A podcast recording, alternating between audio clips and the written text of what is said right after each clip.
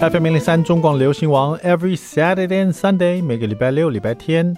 中午十一点到十二点，一个小时的蒋公厨房，叮咚准时开张。Hello，大家好，我是 Jacko 蒋伟文，今天是二零二二年九月二十五号，今天是一个礼拜天，马上进入我们的蒋公周记。你还记得牙仙子的故事吗？其实我小时候好像没有听过牙仙子，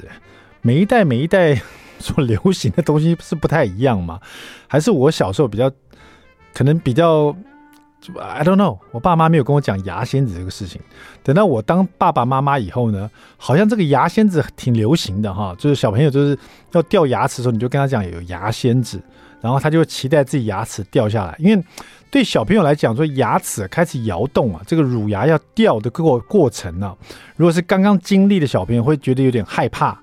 发现自己牙齿一直摇动，快掉下来了，然后呢，又呃害怕掉下来以后会怎么样这样子。那我记得我大儿子就常常担心，说自己牙齿在他自己睡梦中掉下来，他担心自己会把它吃下去这样子，所以有有一阵他紧张的不不太敢睡觉哦。那这个小儿子呢？他发现自己的门牙开始摇晃的时候，他就很期待，因为他经历过哥哥好几次掉牙齿，然后好几次都有这个牙仙子啊，放一个金币在哥哥的这个枕头底下跟他换这个牙齿哈。那个金币就是所谓的五十元硬币啊，就是爸爸妈妈准备的，然后就跟他讲有这个牙仙子的故事，让小朋友呢在这种紧张害怕自己牙齿掉的时候会有疼痛感。还有说害怕说这个牙掉了以后有一种那个失落感也好啊，或者不知道会发生什么事也好，有一个牙仙子的故事期待着，就是可能会有个金币，会有一个仙子会出现这样子。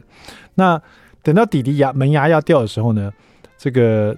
我们扮演牙仙子已经好多次了哈，所以弟弟本来也很担心自己门牙已经在开始摇动，甚至于他早餐的时候他都不敢。往前面咬，他用旁边的咬，就觉得他很滑稽，好像很好笑，就像不像人类，因为总是用旁边的咬，那个那个样子模样很可爱。然后有一天放学回来的时候，我去接他的时候，我就发现，哎呦，他身上怎么有一点血血渍啊，在那个衣服上面。然后我就觉得很好奇，我说，哎，蒋斌，你今天是不是在学校跟人家打架？他不是，爸爸，你看我牙齿掉了，然后就张开牙齿嘴巴给我看了。门牙就掉了一颗，然后他很兴奋，从口袋里拿出一个牙齿，然后就说：“今天晚上我就要把我牙齿留给牙仙子。”我说：“恭喜你啊，好棒，牙齿掉了。”然后当天晚上呢，我不知道为什么我就忘了这件事情了。他就把牙齿呢放在一个塑胶袋里面，然后放到自己枕头底下，然后就说要给牙仙子换那个金币。那有可能是我太忙了，有点忘这件事情。那也有可能是因为。大儿子已经经过很多牙仙子了，所以我就对小儿子有点对不起，我竟然把这事情有点忽略他了，你知道吗？然后第二天醒来啊，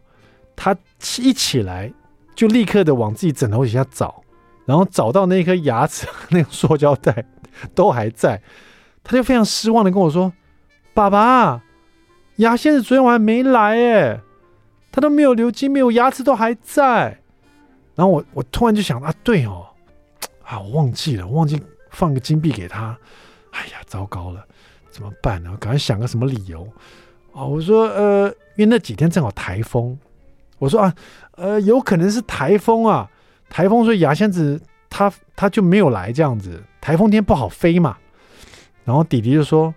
啊，对了，都是这样子啦，就是因为台风天窗户都关着，牙仙子飞不进来了。因为他记得说昨天台风，所以我们都把窗户都关得很死，这样子。他他就自己给自己找了一个理由，说牙仙子因为窗户关着、紧闭着，他进不来。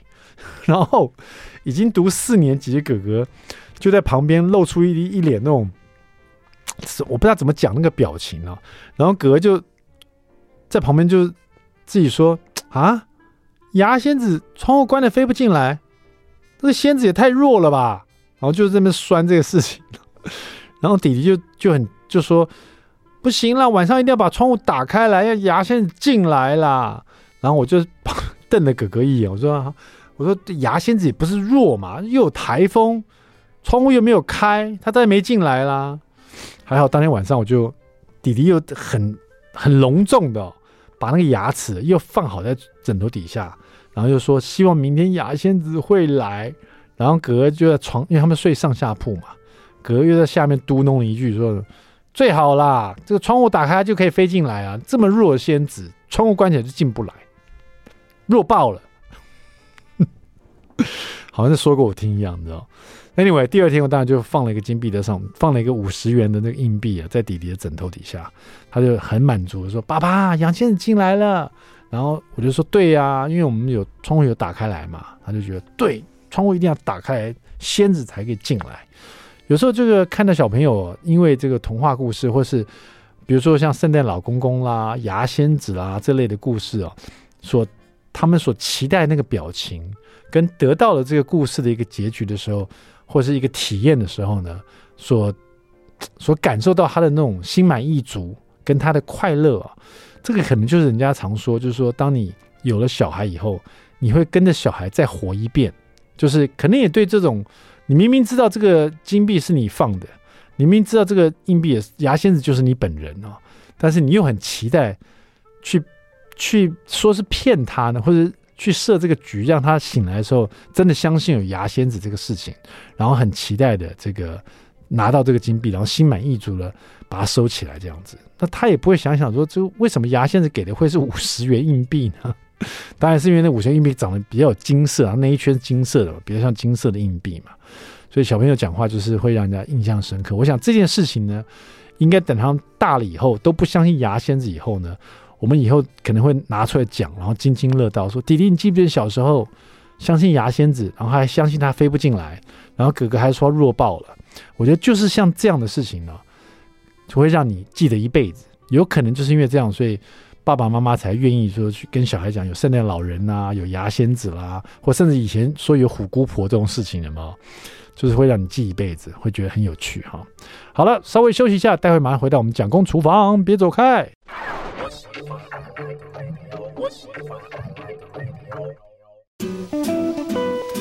FM 零三中广流行王蒋公厨房，We're back，我们回来了。第二段第一个单元。蒋公来说菜，好的，今天我们来说这个两道料理。好了，这个这两道料理呢，都出自于周维明小周师的这一本《让给一百个好朋友》哈。其实我蛮喜欢这本书，因为这本书里面的一些食材运用法，或是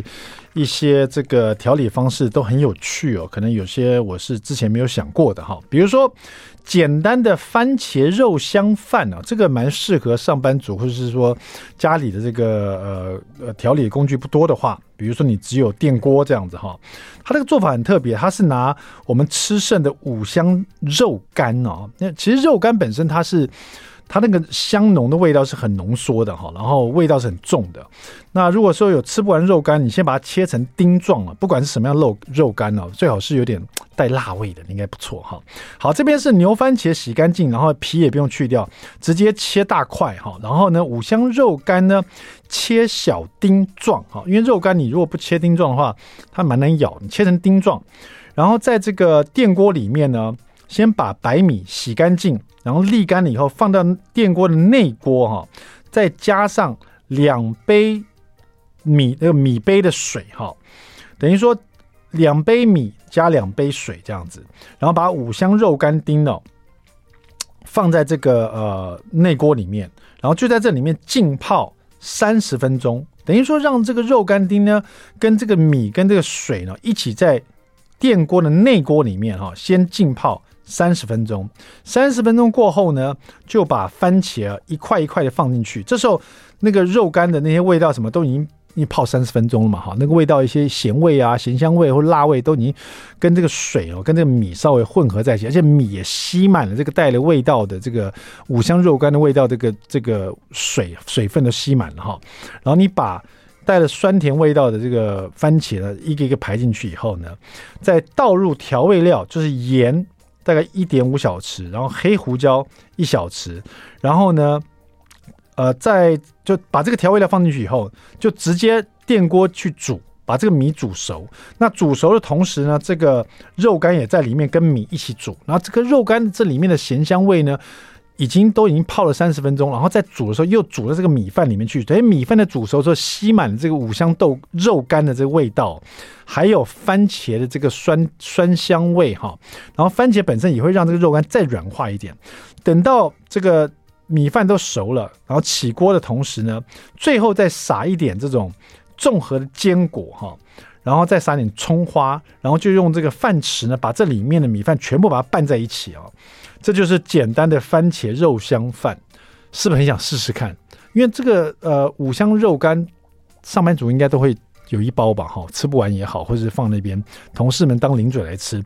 综合坚果呢，大家几乎也都会有，甚至里面还有一些这个果干也不一定哈。那直接把跟番茄啊，跟这个等于说有点像。炊饭的感觉，一起拌在一起，感觉就很好吃哎！哎这五香肉干，因为在这里面煮了这一阵子呢，它已经变成软烂的哈，配着饭吃，哇！这在家试试看，一定是很很有趣的一道料理哈。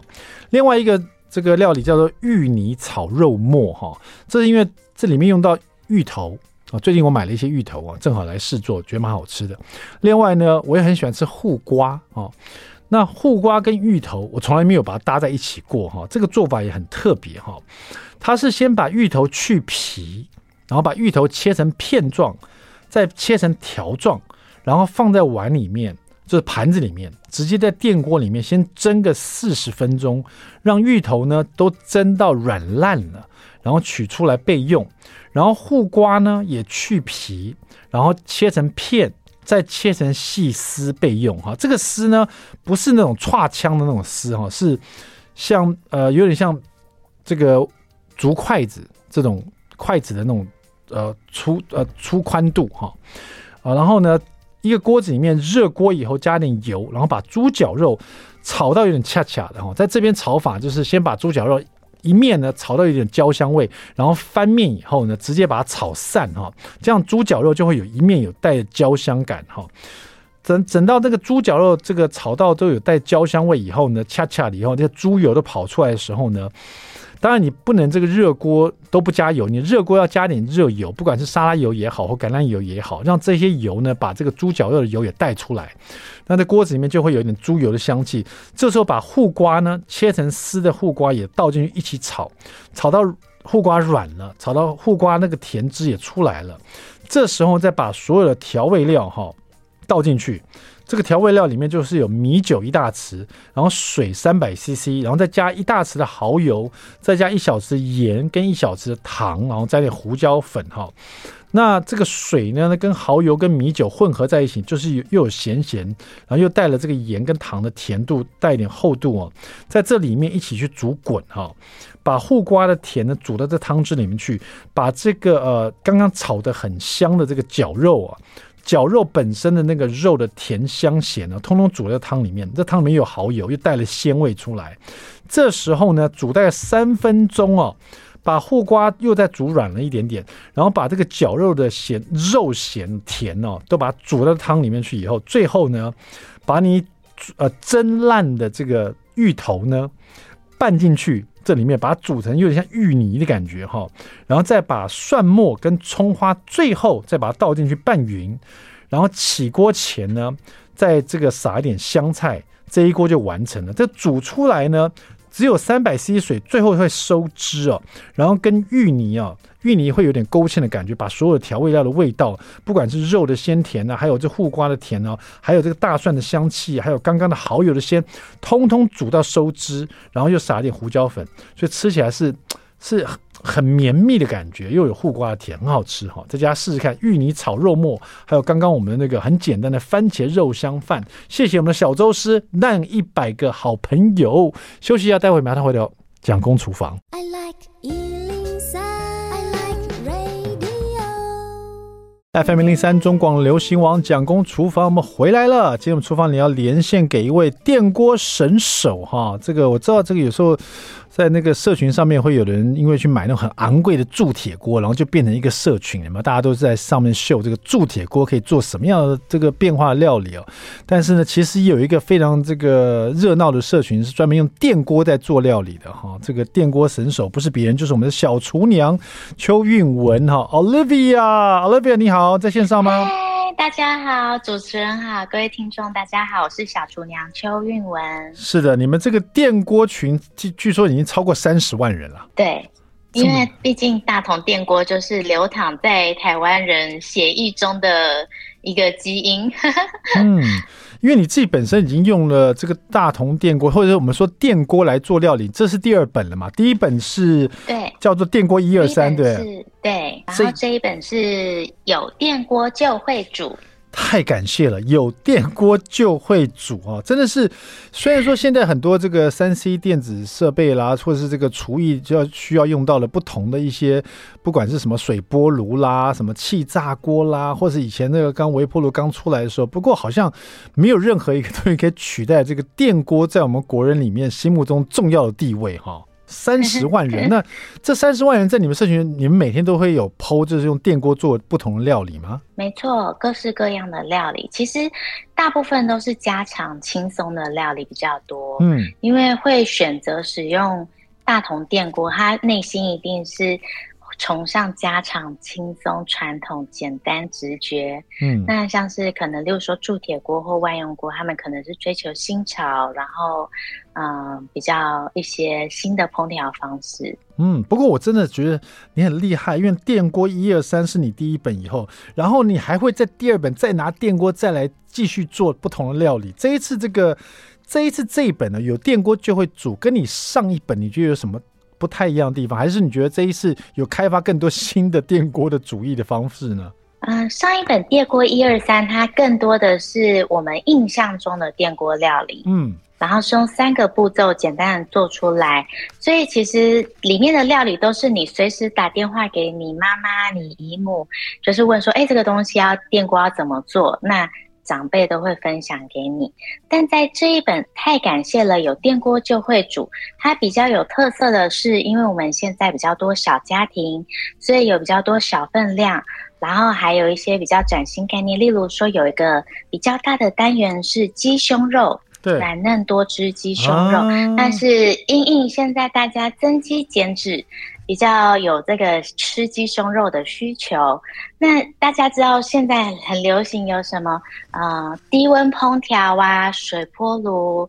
然后控温棒等等，但其实我们用。家里都有的大同电锅，你不需要再额外买那些 fancy 的厨房家电，大同电锅也可以做出很好吃的鸡胸肉哦。嗯，就是看这一次你的这个太感谢了，有电锅就会煮，你不同的章节章节就感受出来，这真是为了小家庭，甚至上班族也有可能，就是大家用电锅来做一些不同的东西，而且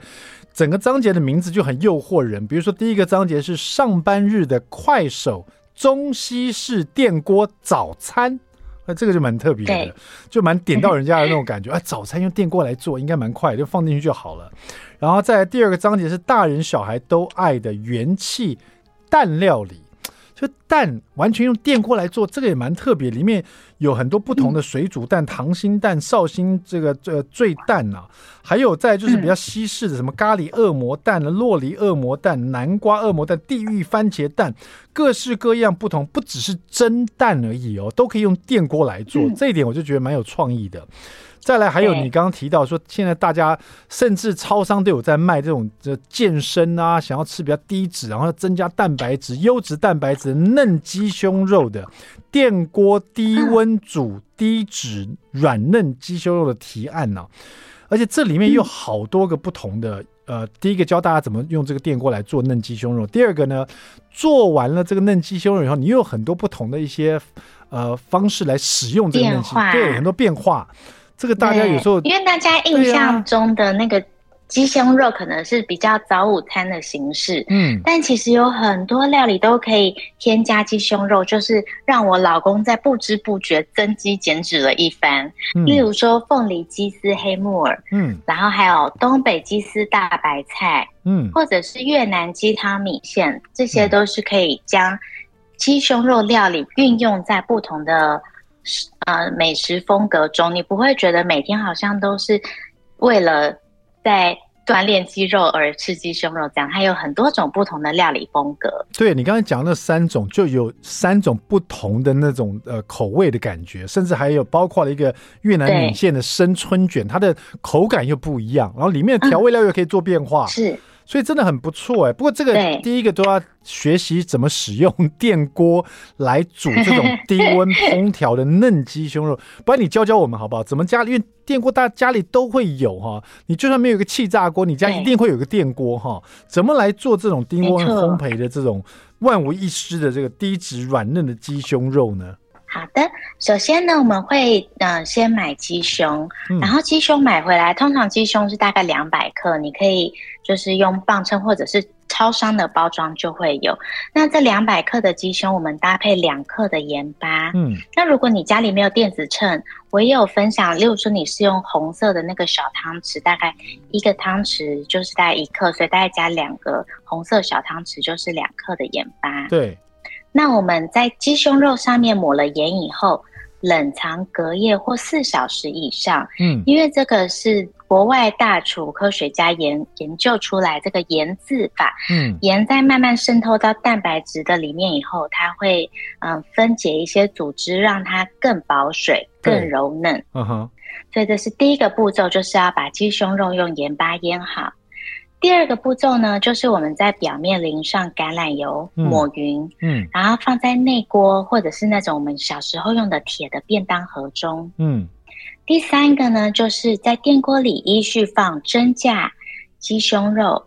然后外锅半杯水，按下开关，蒸十分钟，焖十分钟，嗯，就完成了这个软嫩又多汁的鸡胸肉喽。哦，所以前面你这个盐渍法其实也稍微让它脱水了以后，而且会让后面的这个熟制的这个过程会更快，对不对？我们在印象中用盐去腌那个肉，它会脱水，嗯、可是那个是一定比例，它的盐的量够多，嗯、它的肉才会被脱水。嗯，那这个呃一 percent 的盐，它其实是科学家发现，它不但不脱水，它反而很保水。嗯，所以说一 percent，、嗯、所以你刚才说，如果是两百克的鸡胸肉的话，就是放两克的盐，这样对不对？对对。OK，那最后呢，只要。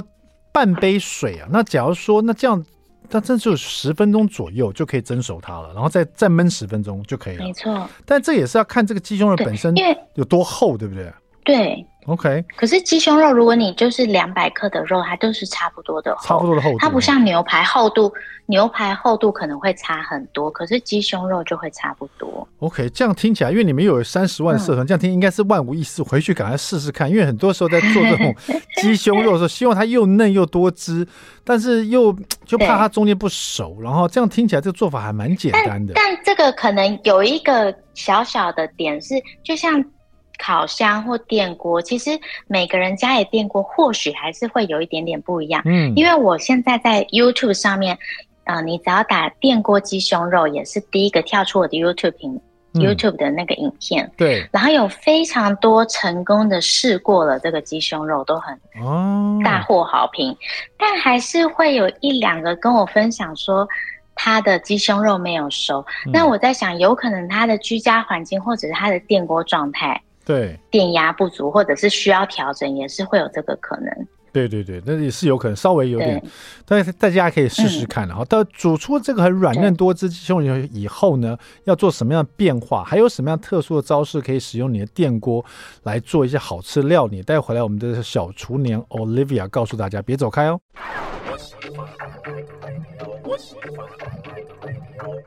FM 零零三中广流行网蒋公厨房，我们回来了。我上一次用电锅，其实看到我的岳母，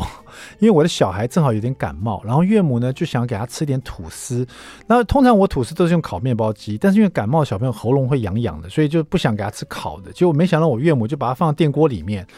我想说，把吐司放电锅里面，这是哪一招啊？就没想到呢，在电锅里吐司变得很软嫩，而且很香，拿出来热腾腾又软啊！不管是不是有感冒小朋友，因为他身体已经不舒服了嘛，吃这种软软烫烫的吐司又很香，哇，他吃就很开心了。我才发现，原来电锅。其实可以做这种吐司，然后用早餐把一些面包放电锅里，其实也蛮不错的哈。这一次呢，这个呃太感谢了，有电锅就会煮的这个 Olivia，我们小厨娘邱韵文哈，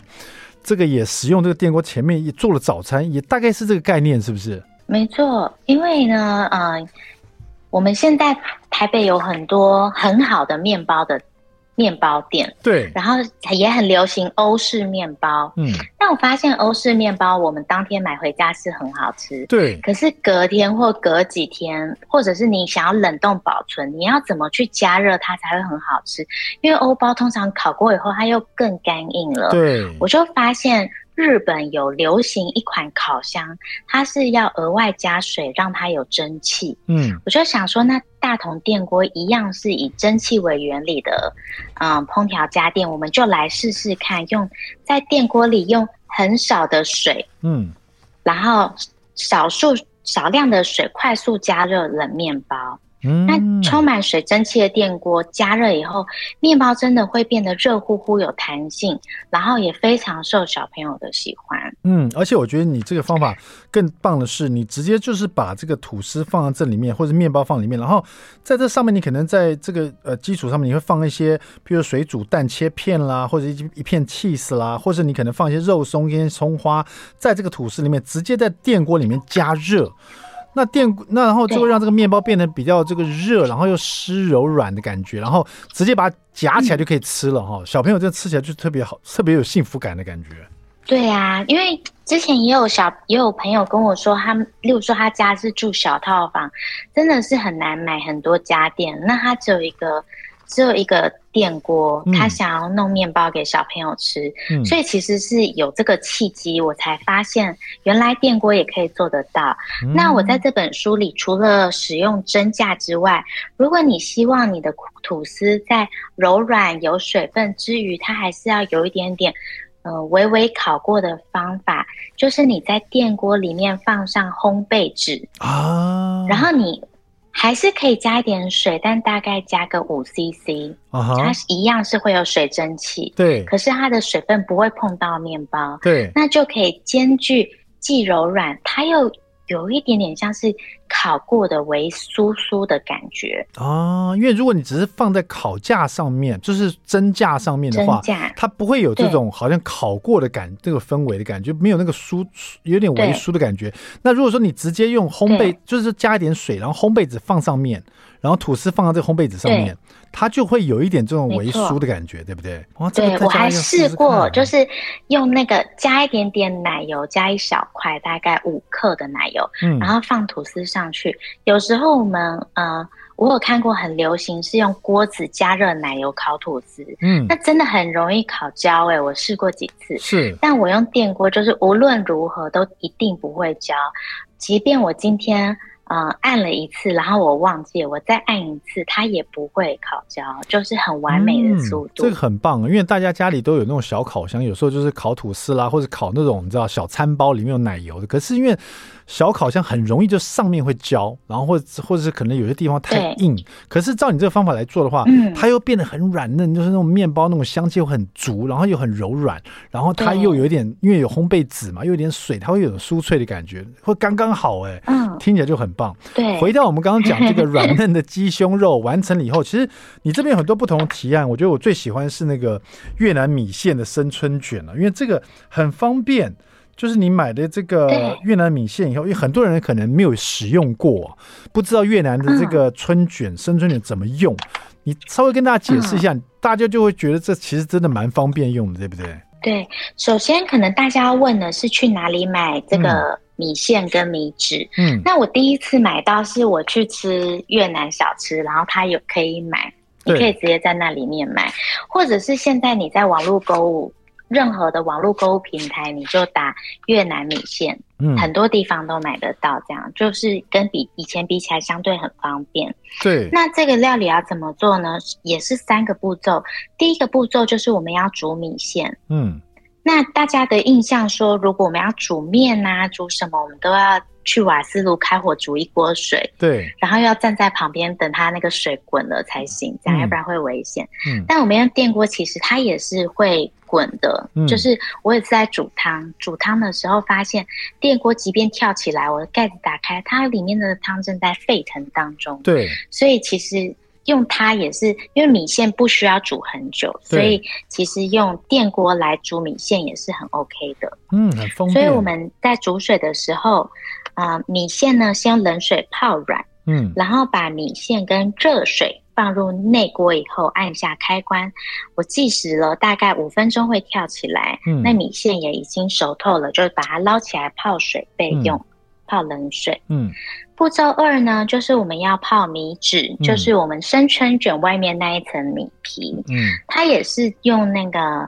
电锅附的蒸盘，稍微沾一下那个冷水，嗯，它就会变得柔软透明，嗯、我们就。可以准备来包春卷喽。嗯，所以步骤三呢，就是我们在那个米纸外面那一层皮，然后放生菜、放米线、嗯，辣椒、嗯，香菜、九层塔，以及我们的嫩鸡胸，再把它整个卷起来以后，就可以来调酱汁了。超级简单的，然后酱酱汁这边你自己写的非常清楚，就是鱼露一大匙，细香肠一大匙，然后加点柠檬汁哦，大概半颗，然后喜欢香菜就切点香菜，嗯、然后再加点蒜末或者辣椒片哦，那你这个越南米线的生存就有沾汁可以吃哦，